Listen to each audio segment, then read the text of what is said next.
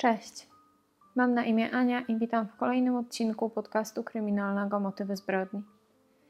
Zanim zaczniemy, chciałabym przypomnieć o subskrypcji kanału oraz o włączeniu powiadomień, dzięki czemu nigdy nie zapomnicie o żadnym kolejnym odcinku. A także zachęcam Was do dołączenia do grupy facebookowej, gdzie publikuję zdjęcia, dodatkowe źródła oraz gdzie możecie dyskutować na temat omawianych spraw a, i takich, które chcielibyście kiedyś na kanale zobaczyć. Rodzice, kiedy ginie ich dziecko, wielokrotnie powtarzają, że dużo lepsza byłaby najgorsza wiadomość niż to tkwienie w zawieszeniu, ta ciągła niewiedza, ta nadzieja, że jeszcze nie wszystko stracone, oczekiwanie na ten moment, kiedy dziecko zapuka do drzwi i wyjaśni, gdzie tak długo było. To wszystko powoduje ogromny ból, ale kiedy ten dzień nie nadchodzi, ogromne rozczarowanie. Przenieśmy się dzisiaj do Modliborzyc, miasteczka położonego w województwie lubelskim, pięćdziesiąt osiem kilometrów na południe od Lublina. Jest to niewielka miejscowość, ponieważ zamieszkuje ją tylko tysiąc trzysta mieszkańców. To tam w styczniu tysiąc dziewięćset osiemdziesiątego roku przychodzi na świat Iwona Kamińska. Bliscy, znajomi oraz rodzina Iwony twierdzą, że była ona bardzo spokojną i bardzo, bardzo rodzinną osobą. I nie była to jedna z tych nastolatek, których wszędzie pełno, a raczej spokojna dziewczyna z marzeniami i planami na przyszłość. Mama Iwony opowiada, że jej córka była bardzo zdolna, ambitna i pracowita. Zdobywała nagrody w wielu konkursach i chciała zdobywać wiedzę i poznawać świat. Iwona była też bardzo ufna. Podchodziła do ludzi z bardzo dużym zaufaniem i być może czasami zbyt łatwo im ufała. Jeśli chodzi o wygląd, to Iwona miała sto pięćdziesiąt osiem centymetrów wzrostu i szczupłą budowę. Miała też kręcone, jasnobrązowe włosy do ramion. Dziewczyna od dziecka bardzo lubiła śpiewać, była to jej ogromna pasja, ale poza tym Iwona też bardzo lubiła język angielski. I od zawsze marzyła, aby dostać się na anglistykę i rozwijać się w tym kierunku. I to zdecydowanie jej się udało. Kiedy Iwona dorasta, kończy liceum, próbuje spełnić to swoje marzenie o studiowaniu anglistyki i składa papiery na uczelnię. Niestety nie udaje jej się dostać na ten kierunek w niedalekim Lublinie, natomiast ma trochę więcej szczęścia w Częstochowie. Tam dziewczyna dostaje się na studia i podejmuje decyzję, że wyjedzie. Biorąc pod uwagę fakt, że Częstochowa była oddalona o jakieś trzysta kilometrów od jej stałego miejsca zamieszkania, czyli Modliborzyc, Iwona decyduje się na przeprowadzkę. Dziewczyna odwiedza swoją rodzinę, rodziców raz na dwa tygodnie. W lipcu dwutysięcznego roku Iwona zalicza wszystkie egzaminy po pierwszym roku na studiach i rozpoczyna swoje pierwsze studenckie wakacje. Dwudziestoletnia wtedy Iwona planuje coś specjalnego w te wakacje, a mianowicie podróż do Wielkiej Brytanii. Namówiła ją na to koleżanka, którą poznała na studiach w Częstochowie. I dziewczyny miały pojechać do Londynu, miały pozwiedzać, zarobić trochę funtów, miały pouczyć się również języka angielskiego. Koleżanka Iwony obiecała jej też, że załatwi jej pracę w sklepie z kryształami u znajomego Polaka w dzielnicy Hammersmith w zachodnim Londynie. Koleżanka nie musiała długo namawiać Iwony, ponieważ ta bardzo szybko się zgodziła. Miała jechać do Londynu na jakieś dwa tygodnie, trochę popracować, trochę pozwiedzać, trochę podszkolić angielski. Pani Barbara, matka Iwony, twierdzi, że dziewczyna była bardzo szczęśliwa z tego powodu. Była podekscytowana tą podróżą i zawsze marzyła o tym, żeby pojechać do Londynu. Jeszcze nigdy tam nie była, więc nie mogła się doczekać. Iwona nie była w stanie wyobrazić sobie lepszych wakacji niż takie. Oczywiście dla rodziców Iwony to również było duże przeżycie, ponieważ ich córka wcześniej nie wyjeżdżała na tak długo i zaczęli się martwić oczywiście. Natomiast świadoma tego dwudziestolatka wiedziała, że, że dla rodziców to będzie trudny czas, dlatego też obiecała, że będzie się do nich odzywała tak często, jak to tylko możliwe. Iwona wylądowała w Londynie dziewiątego lipca dwutysięcznego roku. Zaraz po przylocie dziewczyna udała się do swoich znajomych do Wandsworth, a później wieczorem tego samego dnia zadzwoniła też do swoich rodziców, żeby im powiedzieć, że podróż przebiegła dobrze i że wszystko jest w porządku. Iwona kontaktowała się telefonicznie ze swoimi rodzicami, bratem i siostrą przez kolejne trzy dni. Dziewczyna opowiadała im, co udało jej się zobaczyć, jak wspaniałym wielkim miastem jest Londyn.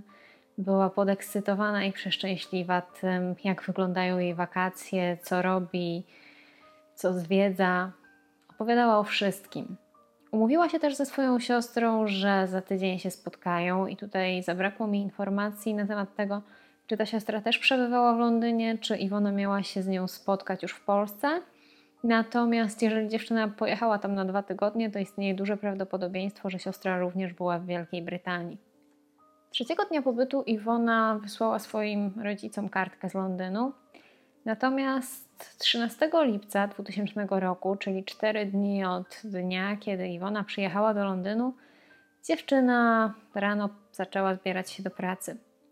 Do tego sklepu z kryształami, gdzie zajmowała się pakowaniem szkła. Iwona włożyła czarne spodnie, czarne buty i ciemnozieloną kurtkę do kolan. Do tego wzięła mały skórzany plecaczek na najpotrzebniejsze rzeczy, taki zamiast torebki. W drodze do Hammersmith, czyli tego miejsca, gdzie znajdował się sklep, w którym Iwona pracowała, w autobusie numer dwieście dwadzieścia o godzinie siódmej rano, Iwona została zarejestrowana przez kamery monitoringu. Wiadomo też, że tego dnia Iwona dotarła do pracy i że spędziła tam cały dzień. Nie działo się zupełnie nic podejrzanego, nic, co mogłoby zwiastować wydarzenia, którymi ten dzień się zakończył. Iwona była w pracy do godziny siedemnastej, natomiast o godzinie dziewiętnastej była umówiona ze swoimi znajomymi w zachodnim Londynie, gdzie miała się po prostu z nimi spotkać, powiedzmy, na jakąś kolację. Jednak dziewczyna do spotkania ze znajomymi nigdy nie dotarła. Iwona nie wróciła też do domu i z nikim się nie skontaktowała. Nawet z tą koleżanką, która namówiła ją na ten wspólny wyjazd. Nikt jej nie widział. Nawet kamery monitoringu nie zarejestrowały jej w drodze powrotnej do domu. Następnego dnia rano zaniepokojeni znajomi Iwony postanowili zgłosić sprawę na brytyjską policję. I w tym wypadku policja potraktowała tę sprawę jak najbardziej poważnie i od razu zaczęli działać. Zaczęli rozmawiać z ludźmi, którzy mogli widzieć Iwonę poprzedniego dnia, także poprosili o zabezpieczenie monitoringu w miejscach, gdzie Iwona mogła być. Policja przesłuchała przede wszystkim pracodawcę młodej Polki, ponieważ to właśnie w sklepie z kryształami na Hammersmith dziewczyna była widziana po raz ostatni. I tak naprawdę nie wiadomo, czy ona ten sklep właściwie opuściła. Przeszukano również pomieszczenie na tyle dokładnie, że zerwano nawet podłogi w sklepie, aby sprawdzić, czy do niczego tam nie doszło. Przeszukano także samochód mężczyzny. Tak swoją drogą warto wspomnieć, że ten mężczyzna pochodził z Polski i, i był to starszy człowiek. Natomiast całe te poszukiwania nie przyniosły żadnego rezultatu. W międzyczasie w domu państwa Kamińskich atmosfera zaczęła robić się trochę nerwowa, ponieważ Iwona nie odezwała się poprzedniego dnia, nie odbierała też telefonu i cała rodzina zaczęła się poważnie niepokoić.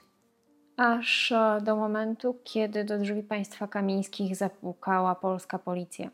Funkcjonariusze poinformowali ich o tym, że ich córka wyszła do pracy i nie wróciła i właściwie to nic nie wiadomo.